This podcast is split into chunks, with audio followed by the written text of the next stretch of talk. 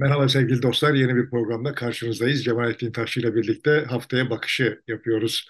Bugün bu programda biraz iç politika konuşacağız, biraz da dış politika. İç politikada hem adaylar var, artık e, adayların belirlenme süreci nihayetleniyor. İki tarafta adaylarını belirleme için son hazırlıklarını yapıyor. Bu arada İyi Parti'yi ve MHP'yi biraz görüşeceğiz ve onlar üzerinden de milliyetçilerin e, geleceği ne biraz değerlendirelim istiyoruz. İsrail yeniden saldırıya geçti. Biraz onun üzerinde duracağız. Tabii Kissinger'ın ölümü var. E, Kissinger'ın ölümü üzerine de biraz değerlendirme yapalım. İsrail meselesi de Batı'nın ve Doğu'nun tutumunu da ele alırız. Bu arada belki Ayşe Zarakol'dan da söz ederiz. O Doğu'yla Batı'yı değerlendiren, araştırmalar yapan bir isim. Ödül de aldı hazır almış iken. İstersen adaylarla başlayalım. Gerçi daha henüz çok somutlaşan bir şey yok gibi gözüküyor. Özellikle AK Parti açısından CHP'nin büyük şehirleri büyük oranda belli olduğu gibi üç büyük şehir. Buradan istersen bir kısa değerlendirmeden sonra İyi Parti'ye geçelim. Nasıl belli oldu CHP'nin üç büyük şehir? E ya Ankara işte mevcut aday, İstanbul mevcut aday, İzmir'de İstanbul'dan giden genel sekreter yardımcısı gibi gözüküyor. E, Soyer'in suyunu ısıttın yani. Öyle evet. Gerçi ya ben de adaylık başvurusunda bulunmuş Tunç Soyer'de ama galiba olmayacak. Yani mücadeleyi sürdüreceğini tahmin ediyorum tabii de ama yani ben de biraz düşük ihtimal görüyorum. İki sebeple de düşük ihtimal gibi yani. Sonuçta bir yanda doğrudan Kılıçdaroğlu'nun yanında durdular. Evet. Sağlam durdular. İkincisi de başarısız bir belediyeciliği oldu. Şehirde bir memnuniyetsizlik yani İzmir öyle bir yer ki sonuçta şehrin problemlerinin çözülüyor gibi olduğu duygusunu İzmirlilere vermek belediye başkanı olarak mümkün müydü bilmiyorum. çok çok fazla birikmiş problemi var. Ama Tunç Soyer bunu başaramadı. Yaptığı iş sahiden yetersiz miydi yoksa İzmir problemleriyle kıyaslandığında mı yetersiz kaldı? O, onu değerlendirmek başka bir iş yani ama yaygın bir memnuniyetsizlik vardı Tunç Soyer'den. Dolayısıyla İmamoğlu'nun genel sekreterliğini yapmış birisinin İzmir'de adaylık başvurusu yaptığı durumda aday olma şansı buradan bakınca yüksek görünüyor. Genel sekreter yardımcısı. İzmir'de genel sekreterlik yaptı, İstanbul'da genel sekreter yardımcılığı yaptı. Dolayısıyla yani bu bana da İzmir'de sanki belliymiş gibi görünüyor. Aydın'da Çerçioğlu'nun niye bu kadar erkenden herkes sahiplendi onu da bilmiyorum. Çünkü bana gelen malumat itibariyle Çerçioğlu'nun da kamuoyunda ciddi bir karşılığı yok gibi görünüyor yani. Ama evet, parti içerisinde de ciddi bir muhalif kesim de var Çerçioğlu'na Aydın ilinde. Ama yani sonuçta hem Kılıçdaroğlu gitmeden önce onun adını söylemişti hem de yeni yönetim onun adını tartışmaya kapattı yani. E, bir kadın aday olsun belki kadın kontenjanından mı kalıyor yoksa başka sebepler de var mı emin değilim ben de. başka yerlerde de kadın aday bulmak ya da başka bir kadın aday bulmak da mümkündür canım. Orada başka bir vaka var yani. Evet. E, teferruatını bilmediğim. Gördüğüm kadarıyla Muğla aday olmayacak. Uzun süredir e, hayat tarzı olarak Muğla Belediye Başkanlığı'nı benimsemiş olan zatı muhterem artık kendisini emekliye sevk etmiş gibi görünüyor. Galiba Antalya'da Yok Antalya devam ediyor ama değişim olacak. Antalya istiyor devamını ama galiba orada da bir değişim olacak. Yani orada bir tartışma var ama galiba Adana'da bir sıkıntı yok. Hatay bir belirsizlik taşıyor gibi görünüyor şey açısından. CHP açısından. Ama yani AKP'nin adayları henüz belirlenmedi. Yani henüz herhangi bir büyük şehirde AKP adayları konusunda bir netleşme olmadı gibi görünüyor yani. Şimdi CHP'ne baktığımızda ilçelerde de çok sayıda aday var. E, büyük şehirlerde de çok sayıda aday var. En azından e, başvuruların sayısı yüksek ve başvurmasa da aday olurum diyenlerin sayısı da hala var. Çünkü başvuru için zamanlar var galiba. E, dolayısıyla bir ümit var galiba biz kazanacağız bu sefer diye. Çünkü kazanma ihtimalinin yüksek olduğu yerlerde aday çok olur. Geçmiş alışkanlığımız bu bizim. Tecrübemiz ya da. Yani tabii kamuoyundaki işte hararet hissedilir. Hissedilince bunu hissetmiş olanlar talip olurlar. Bir, önemli bir göstergedir. Senin de işaret ettiğin gibi. Ama bu harareti doğru hissediyorlar mı?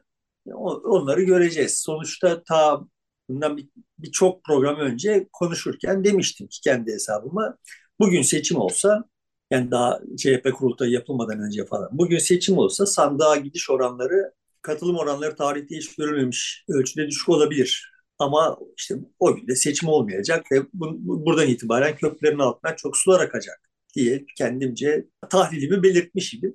Hala aynı noktadayım ve hala köprülerin altından çok sular akacağını düşünüyorum.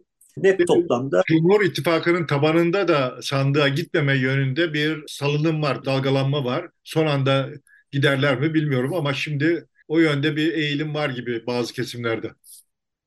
Ben yani iki taraftan da zaten sandığa gitmeme eğiliminin iki tarafta da baskın olduğunu düşünüyor idim yani. Şimdi bu CHP kurultayında işte yönetimin değişmesi vesaire gibi şeylere ekstra anlamlar yükleyerek muhalif seçmende bir hareketlenme var ve CHP kanadında başvuruların daha hararetli olması biraz da buradan kaynaklanıyor diye düşünüyorum. Bunun şöyle bir ta- tarafı var. Aşağıdaki o ya acaba bu sefer falan e, duygusu yüzünden üst katlar hareketlenince bu aşağıdaki harareti yükseltir vesaire. Dolayısıyla şu anda momentum muhalefetin elinde gibi görünüyor.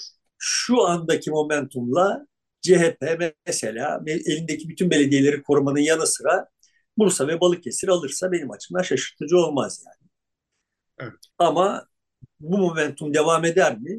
Oyun bu iktidarın yarı sahasında oynanmayı sürdürür mü? Onu göreceğiz. Yani hem CHP'nin ne kadar başarılı olduğuyla bu süreçte ne kadar başarılı oynadığıyla hem de e, iktidarın ne kadar başarılı oynadığıyla göreceğiz.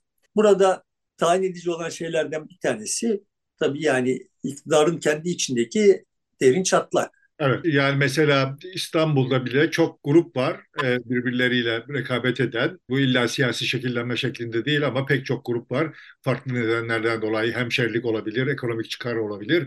Dolayısıyla bütün bunların üzerinde bir aday arayışı olduğu e, söyleniyor. Herkesin uzlaşabileceği, itiraz etmeyeceği, herkesin tamam bu daha iyi daha doğrusu öbür taraf kazanmadı duygusunu yaşayabileceği aday aranıyor. Aslında bu da iyi bir çözüm müdür, değil midir? Bu da ayrı bir tartışma. Yani sonuçta bu tür şeylerde, bu tür durumlarda neyin iyi olduğu şeyle iktidar kanadındaki ya da oyuncunun adayın değil yani. AKP'nin enerjisiyle ilişkili bir şey. Yani AKP'nin enerjisi var ise bulduğu çözüm işte birbirini döven adaylardan birbirini dövmeye çalışan adaylardan bir tanesini öne çıkarttığı zaman aa çok akıllıca iş yaptı diye yorumlanır. Eğer enerjisi düşükse en akıllıca işi yapsa bile olumsuz, e, olumsuz sonuç doğurur filan. Şimdiki durumda AKP'nin enerjisinde bir sıkıntı yok gibi görünüyor ama AKP-MHP blokunun arasındaki sıkıntı baş ağrıtabilir diye düşünüyorum. Çünkü AKP'den en kolay kopabilecek olan kesimler zaten MHP'ye yönelmiş idiler. Orada bir açık kapı sonuçta ittifakın içinde kalmalarını sağlayan bir açık kapı şimdiye kadar genel seçimde vesaire işe yarıyordu ama şimdi baş ağrıtabilir. Yani o kapının açık kalması şimdi baş ağrıtabilir. Çünkü o kapıdan pekala muhalif kanada da geçilebilir veya sandığa gitmeme tercihi de yapılabilir orada bir yüzde on bir şey birikmişti işte yani son seçimde. Daha da büyüyebilirdi bu süreçte. Bir de o yerel çatlak... seçimlerde beka meselesi falan çok fazla çalışmadığı için bir de seçmen e, bir ceza verme şeyi ya da bir sarı kart gösterme ihtiyacı duyuyor iktidara kendi seçmeni. E, o yüzden e, biraz sandığa gitmeme ya da başka partilere e, destek verme gibi bir eğilim her zaman gerçekleşebiliyor. Ya da geçtiğimiz dönem böyle oldu zaten. Yani mahalli seçimler hep böyle işte e, yorgun iktidarların genel seçimleri öyle hani zar zor kazandıkları kazanmalarından sonra mahalli seçimler her seferinde bir iktidar cezalandırma seçimi ola geldi. Yani bu sefer de zaten beklendiği hadise budur. Burada şimdi hem MHP'nin hem yeniden refahın AKP'yi kemirecek olduğunu tahmin edebiliriz. Normal şartlarda. Şartlar bu, bugünkü gibi giderse yani. Bugünkü gibi gider mi bilmiyorum. Gidecek mi? Ne kadar keskinleşecek? AKP bu sürecini nasıl yönetecek? Bunları bilmiyoruz hali hazırda. Ama şimdiki durum itibariyle bakıldığında AKP'nin bu seçimde ciddi bir kayba uğraması şaşırtıcı olmaz. Teamüllere uygun. Alışkanlıklara uygun bir şey yani. Burada AKP ve MHP arasındaki çatlak işte bir biçimde Bahçeli'nin daha uzlaşmacı bir tutum almasıyla büyümüyormuş gibi görünüyor. Öyle bir algı var yani ortada. Ve bu algı böyle devam edecek olursa yani Bahçeli kapalı kapılar arkasında kamuoyunun bilmediği bir şeyleri alıp fakat kapıların önünde sahnede durmadan dayak yiyen bir pozisyonda kalmayı sürdürürse bunun milliyetçi seçmende zaten var olan huzursuzluğu büyüteceğini tahmin ediyorum. Bu arada da zaten milliyetçi seç, milliyetçi diye kodlanan seçmenin işte daha şehirli olanlarının İyi Parti'den olağanüstü bir hayal kırıklıkları var. Akşener yani tuhaf tuhaf işler yapıyor. bu kadar acemice, bu kadar amatörce oynanamaz bir oyun. Tuhaf tuhaf işler yapıyor ama durmadan herkes işte Akşener'in her yaptığına bir mana yakıştıra yakıştıra onun hala şey tartışmaları, laflar ediliyor ve ben böyle aptal aptal okuyorum, izliyorum yani. Akşener aslında bir merkez sağ parti yapmaya çalış. Ya nereden çıkartıyorsunuz? Hangi karineden bu sonuca varıyorsunuz? Kadın başından itibaren sistematik bir biçimde MHP'nin küçülmesi ve milliyetçilerin adresi olma iddiasına göre bir oyun kurdu. Böyle oynadı yani oyun. Böyle oynamasaydı başka bir şey, başka bir Türkiye olurdu ama kadın bunu tercih etti ve ısrarlı bir biçimde yani kendilerince bir merkez sağ partiye ihtiyaç olduğunu düşünenler ha işte Akşener o merkez sağ parti teşhisini koyup sonra da ama sen merkez sağa göre oynamıyorsun filan deyip kadını eleştiriyorlar. yani tuhaf bir atmosfer var. Net toplamda gördüğüm tablo şu. Milliyetçiler geçen seçimde Kürtleri yenmiş olmak, Kürtlerin büyüsünü bozmuş olmakla duydukları tatmini hızlı bir biçimde kaybettiler ve Türkiye'nin geleceği için herhangi bir sözleri olmadığı durumuna düştüler. İki temsilcileri açısından da yani. Oysa yani genel seçimlerin hemen ardından milliyetçilikten söz ediliyor idi. Bundan sonra artık iktidara milliyetçiler gelebilir gibi bir araya gelelim işte MHP, İyi Parti ve AK Parti içerisindeki milliyetçiler diye Turul Türkeş bunu dile getirmişti ama benimsendi de sonra birden bu büyük kayboldu. E, hem İyi Parti büyük oranda çöktü hem MHP diz çöktü AK Parti'nin önünde Bahçeli Erdoğan'ın karşısında teslimiyetçi bir e, tavır alınca milliyetçilerde de büyük bir burukluk var. Büyük bir üzüntü var ya da büyük bir hayal kırıklığı var. Bundan 10 yıl sonra işte bu tür ekranlarda konuşuyor olan derin analistler mesela şimdi şöyle şeyler söyleyecekler mi? Bunu samimi olarak soruyorum sana. Yani ne düşünüyorsun bu konuda diye. Yani Türkiye'nin derin devleti, milliyetçiliği yükselmesinin Türkiye için nasıl bir tehdit olduğunu görüp olaya müdahale edip milliyetçilerin enerjisini işte iki seçim arasında 2023-24 arasında berhava etmek için uygun komploları kurup işte Bahçeli ve Akşener'i kullanarak milliyetçi enerjiyi baskıladı, dizginledi filan gibi tahliller 10 yıl sonra filan yapılabilir mi yani? Yani şimdi içinde yaşadığımız dönem böyle bir Yapılır yapılır. Hiç meraklanma. daha e, mantıklı, daha aklı başında analizler yapılmadığı ve ciddi bir iktidar bloku ortaya çıkmadığı müddetçe evet bunlar yapılır. Bir, bir orada bir birileri bir şeye ihtiyaç duymuşlardır. Onlar düzenlemiştir, boşaltmıştır filan ya da yedekte tutuyordur filan denir hep. Yani demeye çalıştığım hani böyle milliyetçi enerjinin yükselmesinin Türkiye'nin menfaatlerine zarar verecek olduğunu düşünüp de böyle bir o enerjiyi toprağa verecek bir şeyler mi yapılıyor, yapılıyor yani çünkü sahiden çok kısa süre içinde bir şey bir balon sönüverdi yani hani patlamadı söndü yani ağzı açıldı havası kaçtı öyle bir tablo var öyle değil mi? Evet aynen öyle. Bunun yanına bir de Selahattin Demirtaş eğer hapishaneden şu ya da bu şekilde seçim öncesi serbest kalır ise hiç şüphen olmasın bu tahliller çok şık bir şekilde yapılır. Yani böyle bir şeyler dönüyor gibi arkada. Ya, yani sadece mevcut sahnedeki aktörlerin aptallığıyla açıklamayacaksak ama her durumda milliyetçi enerjinin toprağa verildiğini, balonun sönüyor olduğunu düşünüyorum. Her şeye rağmen sonuçta orada hayal kırıklığına uğramış ciddi bir seçmen grubu var. Yani %20'yi geçmiş bir seçmen grubu var. Geçen seçimde %20'yi geçmiş ve büyük hayaller kuruyordu olan şunu şurasında 6 ay önce yani büyük hayaller kuruyordu olan şimdi ise elinde hiçbir hayali kalmamış bir seçmen grubu var. Bu ciddi bir grup ve bu, bu grubun sandıktan çekilmesi veya yer değiştirmesi çok anlamlı sonuçlar doğurabilir seçim sonucu itibariyle. Evet, Ama görünüyor. Bir kısmı bile sandığa gitmese tabii durum farklı olabilir. Ki gitmeme eğilimi taşıyanlar var. Son anda ne olur, nasıl hareket ederler ayrı bir şey. Yani bir sandıkta bir fire olursa bu şimdiki tabloda gördüğümüz itibariyle iktidar kanadından olacak. Evet. Sandıktaki iktidar kanadından olacak yani ağırlıklı olarak. Yani çünkü İyi Parti'ye oy vermiş, genel seçimde İyi Parti'ye oy vermiş olan seçmenin temel motivasyonu hala saklı kalıyor. Yani Erdoğan karşıtı temel motivasyon olarak. Dolayısıyla onların daha az file verip AKP'nin karşısındaki güçlü adayı desteklemesi daha mümkün. Daha enerjik bir CHP'de onları kazanmak için daha aklı başında işler de yapabilir filan falan. Dolayısıyla şimdiki momentum ana hatlar itibariyle muhalefetin lehine, iktidarın aleyhine görünüyor. Ve e, çok iktidar açısından çok acıklı bir sonuç çıkarsa şaşırtıcı olmayacak yani 31 Mart'ta. Evet yani e, burada İyi Parti'yi başka değerlendirelim istersen biraz daha. Niye bu hale geldiğini oradan da diğer taraflara geçeriz. Yani Meral Akşener neredeyse bir kaybeden ve kaybettiren durumuna e, geldi başından beri. Halbuki önünde partiyi kurduğunda bir ümit var idi ve bir alan vardı oynayabileceği. Bunu yapamadı. Büyük risk aldı diye hep izah edildi bazı şeyler e, ama olmadı. Hep kaybetti. Şimdi de parti içerisinde artık iyice köşeye sıkışmış ve eleştirilen bir genel başkan durumunda.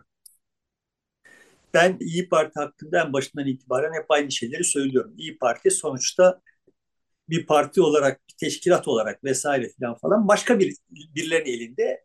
Burada da Meral Akşener var. Yani birbirlerini tamamlıyor olmaları gereken ama aslında birbirlerini çelmeliyor olan iki tane özne var yani. Birbirinden bağımsız gibi görünen iki tane özne var ve burada Meral Akşener kendisinin karşılığı olan neyse bu karşılığı parti adına kendi üstüne düşen görevi tam olarak yerine getiremedi. Durmadan da olayı kişisel algıladı yani. Bir kişi olarak tek başına partiden bağımsız tek başına bir aset, bir kaynak olduğu için de her şeyi kişisel algıladı. Dolayısıyla hep absürt adımlar attı yani. Hani bunlar buna şeyleri eklemiyorum. O masadan kalkma, yeniden oturma falan falan hikayelerini e, eklemiyorum. Orada kendi tahlilimi yaptım. Yani sonuçta orada masadan kalkması gerekiyordu. Çünkü kendisini meşru kılan ve partiyi meşru kılan tek şey Kılıçdaroğlu'nun adaylığını engellemekti. Yani aksi halde bir meşruiyet kaybı ortaya çıkacaktı. Nitekim masaya döndüğü zaman o meşruiyet kaybı gerçekleşti ve partide beklentilerin çok altında oy aldı. Orada masaya dönmeseydi bir ihtimal Kılıçdaroğlu adaylığını engelleyebilirdi. Bir ihtimal yani. O zaman İyi Parti'nin perf- e, şeyi şimdiki performansı çok beklenmedik bir performans olabilirdi. Ama masadan kalkacaksın. Sonra hem de o zehir zemberek açıklamalarla masadan kalkacaksın. Sonra masaya oturacaksın. Sonra seçimden sonra durmadan dedikodu yapacaksın. Bana şunu yaptılar, bana bunu yaptılar. Kılıçdaroğlu şöyle yaptı. Parti içinde böyle yaptılar. Şurada şunu dediler filan. Herkese kılıç çekeceksin. Böyle hani Don Quixote gibi yel değirmenlerine kılıç çekeceksin ama kimsenin kellesini alamayacaksın filan. Sonuçta senin düşmanların birer birer düşecekler ama bunların hiçbirisini yani sen şimdi Kılıçdaroğlu'na kılıç çekmişsin, kellesi alamamışsın ama Kılıçdaroğlu'nun kellesi gitmiş. Senden değil, senden bilen yok yani. Ya bu siyaseten başa gelebilecek en kötü şey yani. Senin hasmın, senin kendisine cephe açtığı şey kaybetmiş. Ama senden bilinmiyor. Yani düşünebiliyor musun? Bunun halbuki siyasette bunun tam tersinde olması gerekir. Siyasette başarılı, başarılı olmak için. Kılıçdaroğlu'nun kellesi düştüğünde senin dahlin olmasa bile bu senden biliniyor olması gerekir. Ama Akşener olayı hiç buralara getirmedi yani. Getiremedi. Dolayısıyla orada zaten olay da, öyle, olay da öyle olmadı zaten. Getirebilecek bir hali de yoktu zaten. İstese de getiremezdi. O masadan kalktığın zaman yapabilirdi o işi getirirdi. Niye getiremesin yani? Sonuçta böyle ev içi dedikodu yapan kadınlar gibi davranmayıp da işte bir siyasi duruş falan tarif etmiş olsaydı yani evet işte gördünüz Kılıçdaroğlu benim yarattığım rüzgarın sonucunda CHP tar- e, delegeleri tarafından derdest edildiği hikayesini yazılabilir. Hatta şimdi bile bunu bunu söyleyecek bir basiret sergilese bu kendi kendi kendine şey yapıp kendi kendini besleyip büyüyebilir. Bunun doğru olması gerekmiyor yani. Siyasi, ne siyasette ne de başka herhangi bir alanda olayın doğru olması gerekmiyor. Ama şimdi kadın buralarda oynamıyor ki. Kadın kendi odasında çetele tutuyor. Bana Ağıraloğlu şunu yaptı, bilmem kim bunu yaptı, Kılıçdaroğlu şunu yaptı. Ya bize ne kardeşim sen? Ya yaptırmasaydın yani. Genel bir muhalefet hastalığı baştan maruz bir tutum sergiliyor. Dolayısıyla İyi Parti'nin artık çok konuşulacak bir tarafı kalmadı diye düşünüyorum. Yani buradan itibaren. Akşenersiz bir İyi Parti'nin bir ağırlığı yok. Akşener kendi ağırlığını ima edince Akşenerli bir İyi Parti'nin de ağırlığı kalmadı. Dolayısıyla çok üzerine konuşulmaya değer bir şey görmüyorum. Bilmiyorum sen de... Yani mesela kendi başına aday çıkarsa bile o adayların herhalde moralle seçimde asılmaları, kampanya yürütmeleri bile çok zor hani yerel olarak çok güçlü bir aday varsa onlar götürebilir. Onların dışında partinin bir kampanya yürütme morali, kapasitesi, enerjisi yok herhalde. Yok bir şey yani neyin karşısında olduğu filan da artık netliğini kaybetmiş durumda. Kendi seçmenini kendi partisi için sandığa götürmesi çok zor görünüyor. Yani kendisine son seçimde oy vermiş olan seçmeni kendi adayları için sandığa götürmesi zor görünüyor. En iyimser ihtimalle sandığa gitmezler. Kötümser ihtimalle gidip CHP adayına oy verirler. Dolayısıyla İyi Parti'nin seçim karnesi son derece berbat çıkar bugünkü durumda. Tekrar söylüyorum yani sonuçta mevta olmuş bir Akşener'i ve İyi Parti'yi yeniden abat edecek aptal camileri CHP yapar mı veya MHP yapar mı? Yani o da mümkün. Biraz zor. Ama net, ama net toplamda bir genel e, kategori olarak İyi Parti'nin, MHP'nin, Zafer Partisi'nin Memleket Partisi'nin arkasındaki kesimler e, itibariyle ciddi bir enerji kaybı ve hayal kırıklığı var.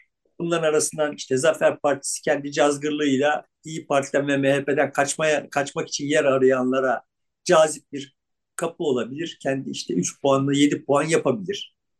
Filan yani. O çünkü debeleniyor yani. İşte bir, bir şey yapıyor.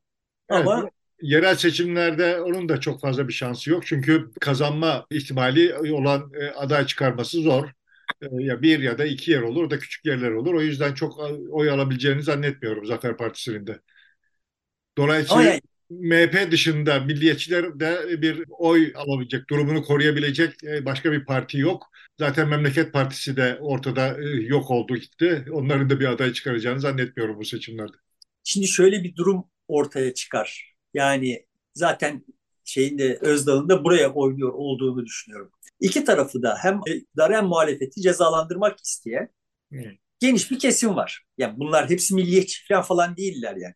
yani lan bu berbat iktidara bizi maruz bırakıyorsunuz deyip muhalefete geçersiz not veren ve iktidara zaten geçersiz not vermiş olan geniş bir kesim var. Şimdi bu kesim bu seçimi bir cezalandırma seçimi olarak değerlendirebilir. Sırf cezalandırmak için sandığa gitmeye kalkabilir yani ve onlar için Zafer Partisi makbul bir adres haline alabilir. Bu milliyetçiler arasındaki mücadelede de yani milliyetçilerin süngüsünü düşüren hem Bahçeli'ye hem Akşener'e bir ceza vermeye heveslenen de geniş bir milliyetçi kesim hareketlendirilebilir. Dolayısıyla geçtiğimiz seçimde MHP'ye veya İyi Parti'ye oy vermiş olanların bir bölümü zaten seçim almak için değil, belediye başkanı seçilmek için değil, Akşener'e ve Bahçeli'ye dirsek göstermek için gidip de Özdağ, Özdağ Partisi'ne oy verebilirler. Yani şöyle bir tablo düşün şimdi. Seçim sandıkları açılmış. MHP, İyi Parti, Zafer Partisi hiçbirisi dişe dokunan herhangi bir belediyeyi almamış. İşte orada bir belde, burada bir küçük bir şey filan hariç. Hiç kimse ciddi bir belediye ama şimdiki tablo öyle değil mi yani? MHP'nin bir iki yeri var. Yani hem büyük şehir hem de e, şeyde illerde. Hiç, hiç ihtimal vermiyorum. AKP'nin onları MHP'ye bırakmayacağını tahmin ediyorum yani. Şimdi düşün ki ama oy sayıları itibariyle, oy oranları itibariyle MHP 6, İyi Parti 3, Zafer Partisi 9 çıkmış. Oo, ortalık değişir. ne yani? Şimdi bu hayal şimdi yaşıyor oldukları hayal kırıklığının faturasını bu şekilde çıkartmak isteyebilir milliyetçi seçmen. O yüzden ben hani Zafer Partisi'nin çok ciddi bir oy almasına ihtimal dahilinde görüyorum. Yani. yani kazanmak için değil, karşı tarafı cezalandırmaya yönelik evet. protesto oylarını toparlayabilir diyorsun. Evet. E zaten yani protesto... Ümit Özdağ da protesto geleneğini temsil eden bir lider e, portresi çiziyor şimdi protesto edilecek iki şey var yani. Bir ana aksta Türkiye'nin hali itibariyle hem iktidarı hem muhalefeti protesto etmek isteyen geniş bir kesim var. Hem de milliyetçi dediğimiz milliyetçi hassasiyetleri yüksek olan kesimde milliyetçileri temsil eden iki büyük partiyi de cezalandırmak isteyenler var yani. Dolayısıyla şimdi buradan bu damardan bir şeyleri kanalize edebilir Özdağ ve bunu yapmak için gerekli cevvaliyeti gösteriyor. Ötekilerdeki atalet Özdağ'da yok yani. Bunlar buradan yani ben, ben dinleyenler böyle hani Özdağcı falan falan bir takım şeyler yani herhangi bir şekilde yayına gelemeyeceğim 10 kişi varsa bir tanesi Özdağ yani benim. Ama ortada satranç tahtası var ve bu satranç tahtasında bir hamle yapıyor olan aklı başına bir hamleyi yapıyor olan o yani. Evet. İstersen buradan dış politikaya geçelim yavaştan. İsrail yeniden saldırdı. Ee, bir anlaşma var idi. Gerçi e, arka planda anlaşmayı yeniden uzatmak, işte geri kalan esirleri ve mahpusları e, serbest bırakmak için bir çalışma yürüyor. Ama İsrail'in içerisinde de buna itiraz edenler var. Muhtemelen Hamas'ta da belki itiraz edenler de vardır. Ama önümüzdeki günlerde bir bakacağız ama savaş duruyor, sürüyor. Hem de ABD'nin Dışişleri Bakanı İsrail'deyken savaş başladı. Güya o savaş olmasın, e, bu işte ateşkes uzasın için oradaydı. Böylece ABD'nin etkisinin olmadığını İsrail üzerinde bir kez daha görmüş olduk. İstersen buradan programdan önce bana sorduğun soruyu sorarak başla. Kissinger olsaydı. evet Kissinger olsaydı belki de bu savaşı durdurabilirdi. Filistin'e bir devlet kurma imkanını, potansiyelini en azından yeniden seferber edebilirdi mi? Diyelim. Benim baktığım yerden bakınca şimdi hani 100 yaşını devirdikten sonra nihayet dünyaya veda eden Kissinger ile şimdi güzel bir mukayese olduğu için araya girdim yani. Evet. Blinken'ı mukayese etmeye kalktığımız zaman şundan hiç şüphem yok ki en Kissinger düşmanları dahil herkes, en Birleşik Devletler düşmanları dahil herkes vay kardeşim ne biçim bir kalibre kaybı var. Yani işte tamam herif adi bir katilden ibaretti ama işte Harvard'ı birinci bitirmiş, oturduğu koltuğu dolduran işte filan, diplomasiye şöyle bir alan açan falan bir Kissinger. Şimdi bir de burada süplüm püplüm İsrail'den barışı tesis etmek için orada bulunduğu sırada İsrail'in saldırısını bile önleyemeyen çapsız işte filan Blinken profilini herkese çok kolaylıkla satabilirim yani. Evet. Halbuki bu, bu, bu mukayese bence başından sonuna zırva. Yani Blinken'ın matap biri olduğunu düşünmüyorum ama Kissinger da değildi yani. Kissinger sonuçta şimdi yaş Dışişleri Bakanı olsaydı o gençliğiyle Dışişleri Bakanı olsaydı, İsrail'de olsaydı, İsrail'de yapacaktı olduğu şey şuydu yani. Öyle bir kere barış tesis etmek falan falan gibi bir şey adamın hayatında hiçbir zaman önemli bir şey olmadı yani. Hiçbir yerde barış tesis etmek için çaba harcamadı. Aksine Nobel ödülü aldı ya Vietnam'dan Amerikan askerlerini çıkardı diye. Gerçi tartışmalıydı ama olsun. Yenildi kardeşim. Vietnam'da yenildi. Barış ödülü aldığı olayda işte Vietnam'daki yenilgiyi kabul etmiş bir Birleşik Devletler'in Dışişleri Bakanı olmasının şeyi var. Ve o yenilgiyi aslında yenilmiş olduğunu kabul etmemek için Laos'u, Kamboçya'yı bombalatmış. Bir. Alakasız, alakasız insanların ölümüne sebep olmuş bir adam. Yani şimdi şu olsaydı o Paris'teki Vietnam-Amerikan görüşmelerine gelindiğinde tablo şöyle olsaydı ya biz kardeşim Burada ne macera arıyoruz? Yanlış bir iş yapıyoruz ve bunu kaybedeceğiz. Dolayısıyla hani lüzumsuz yere Vietnamlıların, lüzumsuz yere Kamboçyalıların ölmesine sebep olmayalım demiş bir adam olsaydı burada bir kıymet görebilirdik. Ama her şeyi yaptı, kaybetti. Kaybettikten sonra masaya oturdu. Oradan kendine bir Nobel ödülü çıkardı. Kendine çıkardı yani. Buradan Birleşik Devletler de hani işte Birleşik Devletler'in Kamboçyalıların, Vietnamlıların canlarını önemsemesini çok beklemeyebiliriz. Ama buradan Birleşik Devletler de büyük hasar alarak çıktı. Yani yenilmeden masaya oturmuş bir Birleşik Devletler daha süngüyü dik tutabilirdi. Hem içeride hem de uluslararası kamuoyunda olağanüstü zarara uğradı. Ama bu işin mimarı olan yani komünizmi çevreleme teorisiyle olağanüstü maliyetler hem Birleşik Devletler'in hem de çevre ülkelerin olağanüstü maliyetli ödemesine sebep olan adam burada bir deha olarak çıktı. Neden? Çünkü Harvard'ı birinci bitirmiş. Hani bizim Ali Babacan için söylediğimi söyleyeyim yani. Dünyada en korktuğum şey insan tipi böyle o bir okulu dörtle bitirmek. Bu galiba bir tane B almış. Onun üzerine de uzun tartışmalar yürümüş. Yani Harvard'ı birinci bitiren bir adamdan ne bekleyebilirsin zaten işte. Ama böyle bir efsaneyi yarattı ve benim şahit olduğum dönemde bunu yani bu anlamda halkla ilişkileri en iyi olan adamdı. Evet. Yani bir de, e, Mao, Çin'e gitti, Mao ile görüştü ve Çin'i dünya ekonomik sistemine dahil etti. Ya boş ver bütün bunları. Bunlar yani benim orada değil. Yani adamın yapıp ettiklerini pazar paketleyip satışında olağanüstü bir şey marifet var. Burada hani üzerine konuşulacak çok husus var. Birincisi şu. Adamın teorisi komünizmi çerçevelemekti. Komünizmi öldürmek değildi. Adamın dünya okuması şuydu. Büyük güçler var. Birleşik Devletler ve işte Sovyetler, Çin. Bunların menfaatleri uğruna diğer herkes feda edebilir. Herkesi feda etti.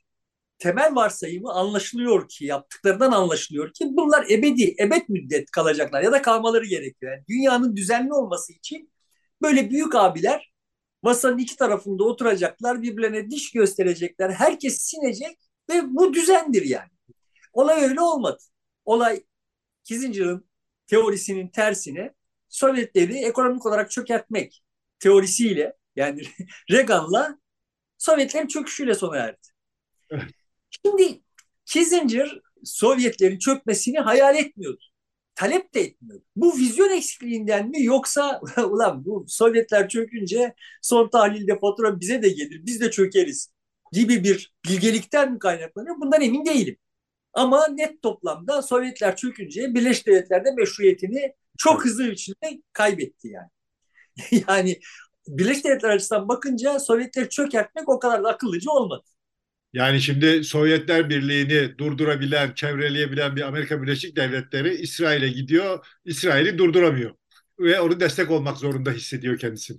Sovyetleri çevrelemeye çalışan diyelim, çevreleyemeyen, komünizmi çevrelemeye çalışan, çevreleyemeyen Birleşik Devletler şimdi İsrail'de bu duruma, e, bunların 8. zamanda da Pakistan'da o duruma düştü.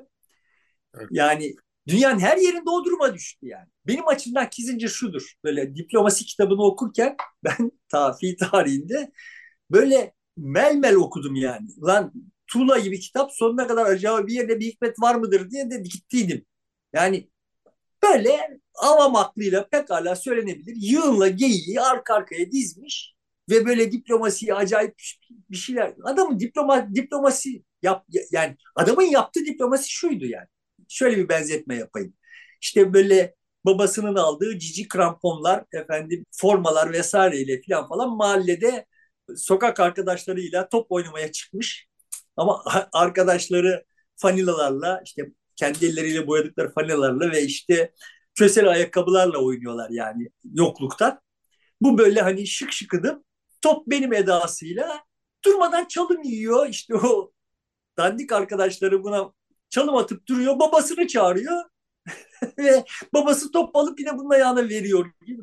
Bütün yaptığı o diplomasi ilgili bütün hikayelerde arkada Amerikan ordusu ve donanması bekliyor idi. Bunun başarısızlığını tabii Amerikan ordusu donanması ve istihbaratı.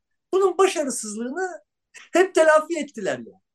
Ortada bir diplomasi yok. Yani adamın yapıp ettiklerine baktığın zaman Şili'sinden efendim işte yani Vietnam'ına kadar, Pakistan'ına kadar yani nerede elini attıysa son tahlilde olay olağanüstü kan dökülmesi ve Amerikan ordusunun olaya müdahale olup ağızda yüzde bulaştırmasıyla neticelendi.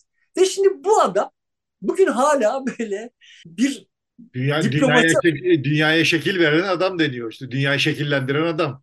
Dünyayı şekillendirdi. Ama işte ordu şekillendirdi. Adamın beceremediklerini bugün dün birisi Bat, e, Batı adamla ilgili bir hatırasını paylaşmış.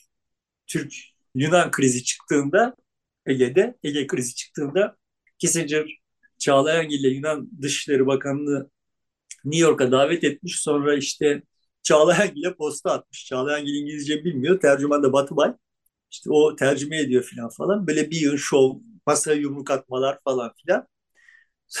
Sonunda Çağlayan Gil böyle bu ne ya demiş işte biz bu kafayla giderse Çeşme'de, Bodrum'da denize girmek için pasaport almak zorunda kalacağız deyip o da yumruk atmış.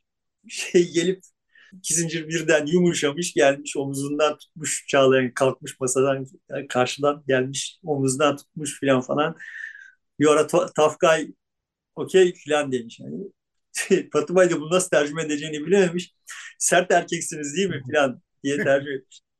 Sonra çıkmış. Orada şimdi şeyini görüyorsun yani. Bak 6. filoyu yolların Ege'ye filan. Yani adamın diplomasisi bu. 6. filo var. Hani şimdi beni dinleyeceksiniz. Topu bana vereceksiniz. Vermezseniz babamı çağırırım. Topu alır sizden verir bana. Şimdi adam bu adam kardeşim ya. Bunun nesi ne böyle dünyayı şekillendirdi diye okuyoruz. Ki altıncı filo var. altıncı filo olmasın da yapsın bakalım o diplomasilerini göreyim yani.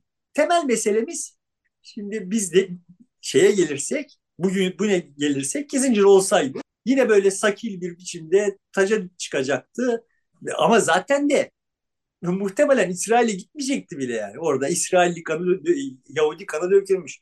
Filistinli kanı dökülmüş. Adamın umurunda değil ki. Buradan Amerikan menfaati ne diye bakacak idi ve o Amerikan menfaati ne diye bakması en tabii hakkı Amerika'nın Dışişleri Bakanı yani hani böyle tercüme ediyoruz Secretary of State'i. Sonuçta o Dışişleri Bakanı Amerika'nın menfaati ama Amerika'nın menfaatine olan şeyi yaparken ordusundan başka bir şeye güvenemeyen, kendi becerisi olmayan ve Amerika'nın menfaatini de orta ve uzun vadeli menfaatini de doğru düş tahlil ettiğinden hiç emin olamayacağımız bir adam var yani elimizde. Son tahlilde hiç şeye gitmeyebilirdi yani. Boşuna hayal kurmayın. Eğer o yaşıyor olsaydı ve şimdi Dışişleri yani, Bakanı olsaydı. E, e, bizim işte 84 yaşındaki Biden ondan daha başarılı denebilir yani. Ya da eşit, eş değerde de, demek mümkün diyorsun yani. Ben şöyle bakıyorum. Sonuçta e, çapsız başkanlar dönemine geldi Kissinger ve orada başkanların önüne geçecek, Birleşik Devletler başkanlarının önüne geçecek bir profili çizmek için halkla ilişkileri çok iyi kullandı. Ve başkanlar da buna itiraz etmediler. E, ya da edemediler. Bilmiyorum yani ne oldu. O Beyaz Saray'da hikayenin nasıl döndüğünü bilmiyorum ama son tahlilde biz o döneme dair Birleşik Devletler başkanları kimlerdir diye sorduğumuzda hatırlamıyoruz yani. İşte Ford gibi bir adamın başkanlık yaptığını hatırlamıyoruz ama Kissinger'ın Hatırlıyoruz. Nixon'ı hatırlamıyoruz, Kissinger'ı hatırlıyoruz. Evet, doğru. Dolayısıyla şimdiki tabloda bir ihtimal Blinken'da aslında e, bir Kissinger olmaya hevesli olabilir.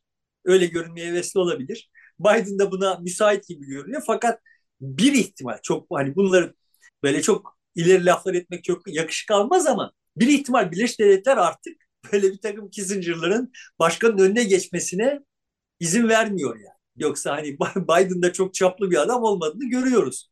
Bu kadar çok çaplı büyük adam insan adamlara ihtiyacımız var mı? O ben o konuda da zaten şey yani işini doğru yapsın adam çok çok çapı büyük olmasın yani. Şimdiki Birleşik Devletler 70'lerin Birleşik Devletleri gibi değil. Hala kaba kuvvetten başka elinde bir şey yok ama o dönem itibariyle Birleşik Devletler'in bir meşruiyet zemini vardı. Bu meşruiyet zemini büyük ölçüde karşı kampın mevcudiyetinden kaynaklanıyordu. Şimdi karşıda yani şimdi Birleşik Devletler eğer karşısında Rusya varsa yani Rusya'nın çapı kadar bir Birleşik Devletler var. Halbuki o dönemde böyle işte yakında bütün dünyaya hakim olacak bir sosyalist ideolojinin öyle değil mi yani? Tabii tabii onu dengeliyordu. Onu dengeleyen, o büyük bir şey dengeleyen büyük bir şeydi. Şimdi de işte Rusya'yı dengeleyen, Putin'i dengeleyen küçük bir şey yani hatta dengeleyemeyen Avrupa'yı da yanında görmek isteyen bir durumda olan bir şey. Ama Kissinger sadece görev yaptığı sırada çok iyi bir halkla ilişkiler yürütmedi. Ee, ölünceye kadar da çok başarılı bir halkla ilişkiler yürüttü. Danışmanlık firması vardı. O danışmanlık, güvenlik danışmanlığı firması aktif olarak çalışmalarını sürdü. Her daim görüşüne başvurulan bir isim haline geldi. Hep öyle oldu yani. Halkla yani kendisini pazarlamak konusunda benim gördüğüm işte dediğim gibi ilk mü- müthiş örnek Kissinger'dır yani. Kendisini müthiş pazarladı. Ve bugün işte o yüzden dedim yani bugün şimdi sorsak lan şu Blinken'ın yerine Kissinger olsaydı hiç olaylar buraya gelmezdi filan gibi bir kanaat dostuna düşmanında hala vardır. Ve bu o adamın kendisi pazarlamak konusundaki marifetinden kaynaklanıyor. Bu konuda kendisini çok takdir etmiştim. Yani o diplomasiyi okuyup bitirdiğimde ulan ben bunu lise yıllarında yazardım. Abartısız söylüyorum bak ben bunu lise yıllarında yazardım. Duygusu geçmişti bana ama kimse okumazdı. Kissinger yazınca herkes o ne hikmetler var burada. Yığınla da böyle referans verildi yani. Bir konu o, o dönemde çok şeydi biliyorsun yani. Bunlar hararet Türkiye'de de hararetli konuşma konularıydı. Bir araya geldiğimiz zaman böyle işte dünya, dünyanın geleceği vesaireler falan falan konusunda böyle siyasi tahliller falan yapılıyordu ve durmadan Kissinger'a referans veriliyordu ve ben aval aval izliyordum yani. Ben bunlar bizim kendi aramızda lise çağlarında konuştuğumuz tahliller. Şimdi e, dünyada yeni fikir, büyük fikir yok, büyük adamlar yok filan deniliyor. Sen şimdi o dönem bizim önümüze çıkartılmış olan büyük adamı da aslında öyle değil. Bir halkta çalışmaların ürünü diye söylüyorsun. Demek ki o zaman da çok fazla öyle büyük adam yokmuş. Ya yoktu zaten. Kimleri büyüttük ya? yani Mitterrand'ları, Willy Brandt'ları evet. falan. Büyüttük, büyüttük yani. Sonuçta hiç kimse o kadar o kadar büyük değildir zaten. İhtiyaca binaen insanlar büyütülür. Yani şimdi Meral Akşener ihtiyaca binaen kendisine bir yıl değer vehmedilmiş birisiydi. Bunun kıymetini bilemeyecek kadar çapsız olduğu için iş buraya geldi yani. Yoksa yani Meral Akşener'in o da günde 3 öğün yemek yiyor. O da işte günde 8 saat 6 saat neyse uyuyor. Filan yani sonuçta onun da gündelik ihtiyaçları var ve hepimiz aynı hamurdan yapılmışız. O kadar birilerini çok büyütmenin hiçbir manası yok. Ama Kissinger farklı olarak yani mesela Kennedy'de haddinden fazla o dönem itibariyle konuşuyorum. Haddinden fazla parlatılmış birisiydi. Mesele şu. Kennedy'yi başkaları parlatmıştı. Kissinger kendini parlattı. Yani kimse onu tutup da elinden bir şey diğerlere bir şey yapmadı yani. Kendi kendisine adam böyle vazgeçilmez bir deha halinde pazarladı. Bu anlamda benim gördüğüm ilk misal vardır elbette de ben, benim gördüğüm o Harvard, Harvard'da olduğu için çok sayıda Harvard'lı var. Onlar demek ki bir okul dayanışması gerçekleştirerek onun e, halkla ilişkilerine destek olmuşlardır.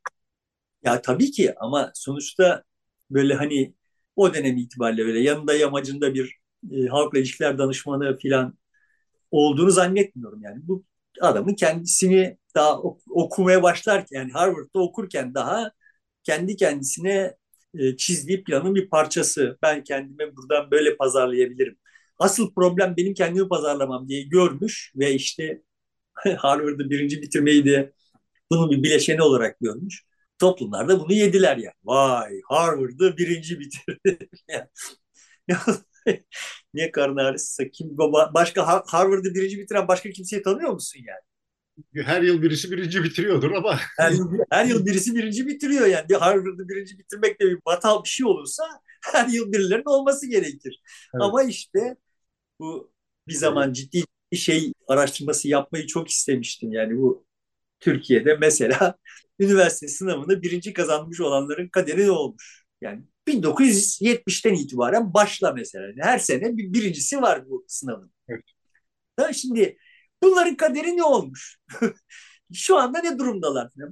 Bunun bir araştırmasını yapsak bunların ne kadar meyhude işler olduğunu, ne kadar manasız işler olduğunu. Yani ODTÜ'yü her sene birileri birinci bitiriyor mesela şimdi.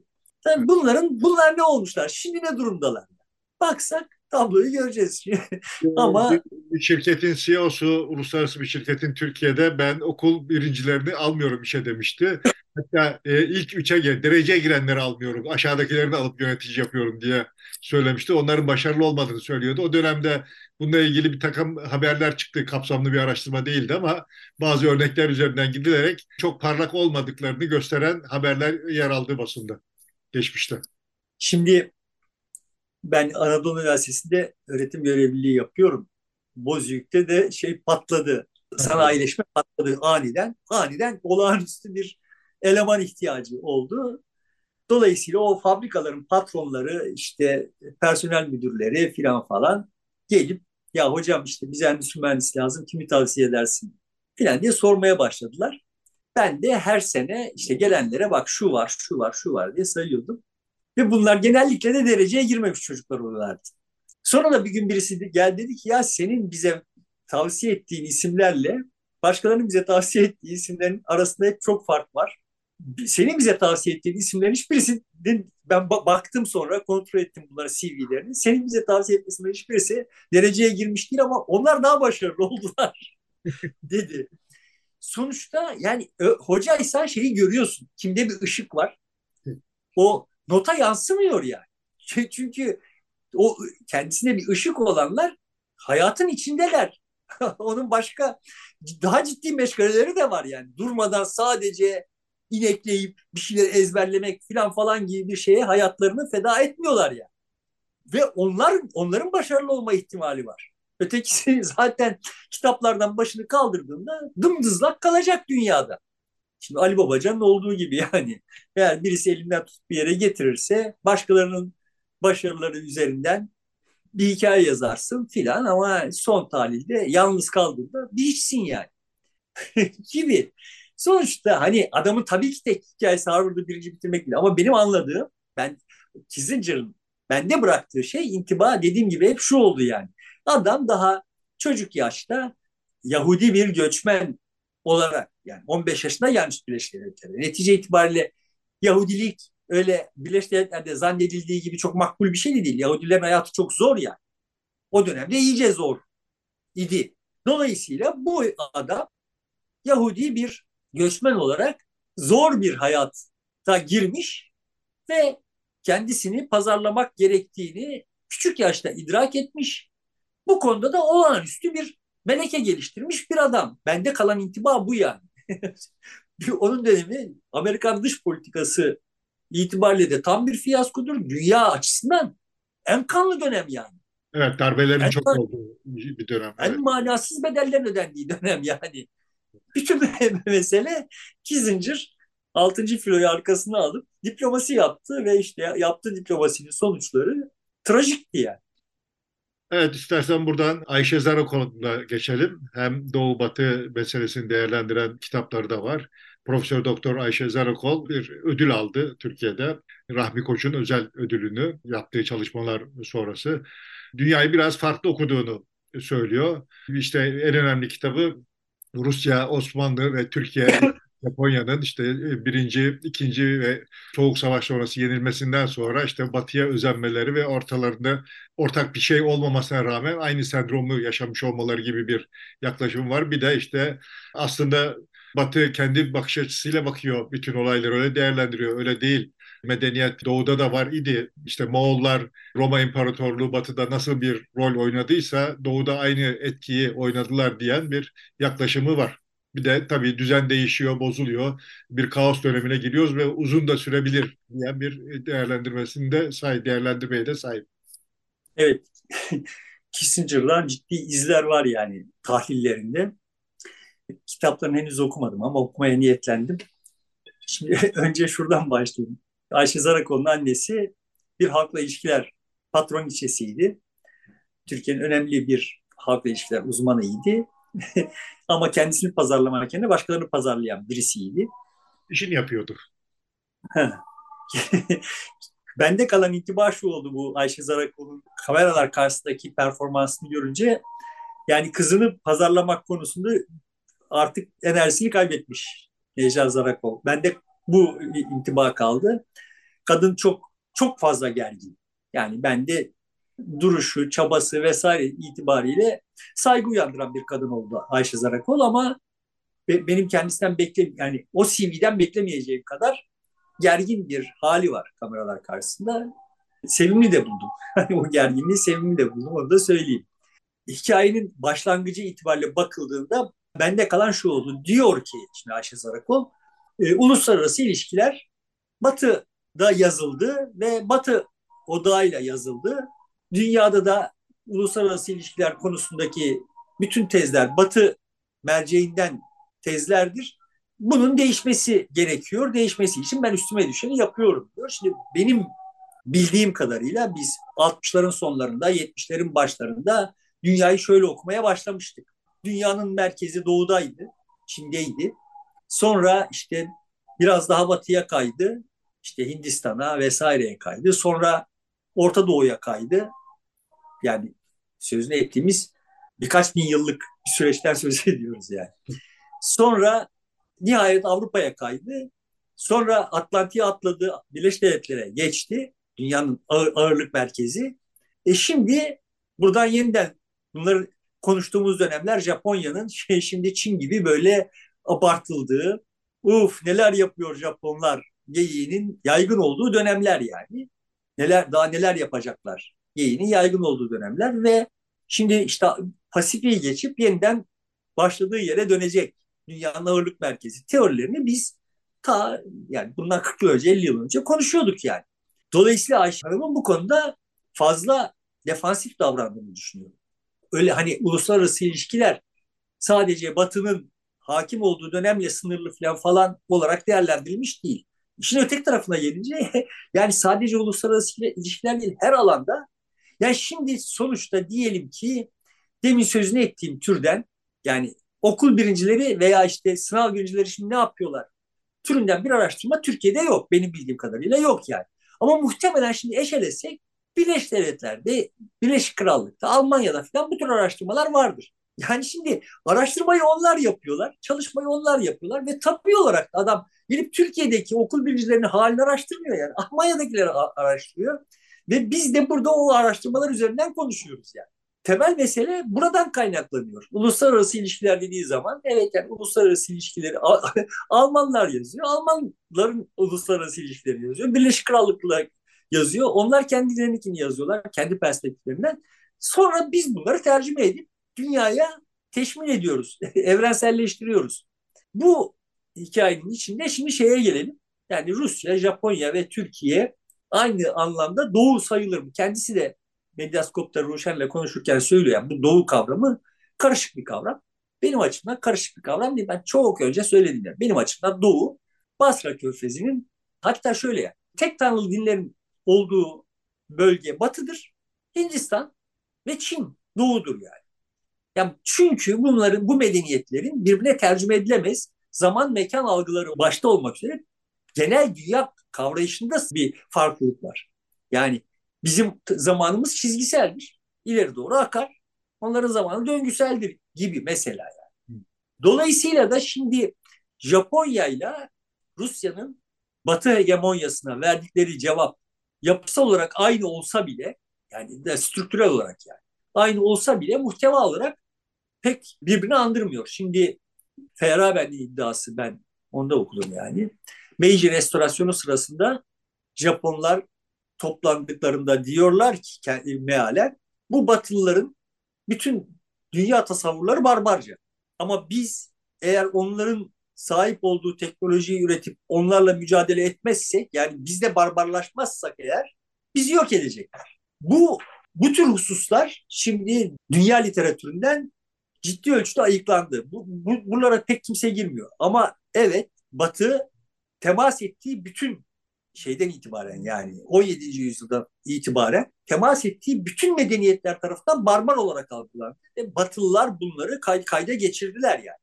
Neden barbar olarak algılandı? Çünkü dünya genelinde 10 bin yıldan uzun süredir devam ediyordu olan bir tırnak içinde statiko vardı. Kavramsal statiko. Yani neredeyse hiç değişmemiş. Aile kurumundan efendim işte miras hukukuna vesaire falan falan. Dolayısıyla sosyal bir hiyerarşi var idi ve bu sosyal hiyerarşi sorgulanmıyor idi. Bunu sorgulayan kazancı bir tür kader filan gibi algılamayan böyle hırçın, talepkar bir batıyla karşı karşıya geliyorsun. Yani şimdi düşün ki sen İstanbul'da bir lonca mensubu marangozsun ve lonca sana işte şu kadar iş yapabilirsin, şu fiyata yapabilirsin diye belirtiyor. Sen daha çoğunu yapabilecek kabiliyetin olsa bile Lonca tarafından izin verilmediği için yapamıyorsun. Ve ka- karşıda bir batılı geliyor. Lan niye yapmıyorsun lan salak filan falan diyor olsun. Şimdi hani bu bir biçimde bu marangoz bir biçimde batıyla temas etmiş olsun. Bu barbarca yani. Burada güzel güzel düzenimiz var. Herkes pay, paylaştırıyor. Dünyada zaten işte şey sınırlı, kaynaklar sınırlı. Bunlar bu şekilde paylaşılmış ve böyle devam edecek diye varsayıyor iken karşına geliyor birisi daha çoğunu istiyor, daha çoğunu istiyor filan. Dolayısıyla Batı genel olarak barbarca bulunan ama karşısında mağlup olunan bir şeydi. Herkes buna bir cevap vermek zorundaydı. Ve herkes bir biçimde bu anlamda tırnak içinde batılılaştı. Sorun şu, daha önce söyledim. Batı 17. yüzyıldan önce böyle değildi. Batı'da da 17. yüzyıldan önce loncalar kimin ne yapacağına vesaire karar veriyordu. E, aristokrasinin yeri sorgulanamazdı. Efendim işte reayanın yeri sorgulanamazdı. Herkes olması gerektiği yerdeydi ve Batı'da da tablo böyleydi yani. Ve bir an bir şey bozuldu, bir çatlak çıktı. Oradan böyle bir Batı, bizim Batı dediğimiz aslında bir şey çıktı. O, o gün Batı diye adlandırılıyordu. Bugün de Batı diye adlandırılması saçma yani. Orada çıkan çatlak zamanla bütün dünyadaki bütün düzeni berhava etti. Temel mesele bu yani benim açımdan. Tam olarak ifade edebildim mi derdim yine bilmiyorum da. Ama biz bunu batıda gördük ve bu batıya batılılaşarak reaksiyon gösterdik. Herkes kabiliyeti oranında, herkes böyle bunları Cengizlerle falan falan ya da Roma ile falan mukayese ederek aynı kaba koyarak işin içinden çıkamayız demeye çalıştığım şey bu. Ama hani yine de kadının yazdıklarını okumaya çalışacağım. Evet, istersen burada bitirelim. Hay hay. Sevgili dostlar, burada bitiriyoruz bu haftayı. Desteğiniz için, ilginiz için, yorumlarınız için e, teşekkür ediyoruz. Görüşmek üzere, hoşçakalın.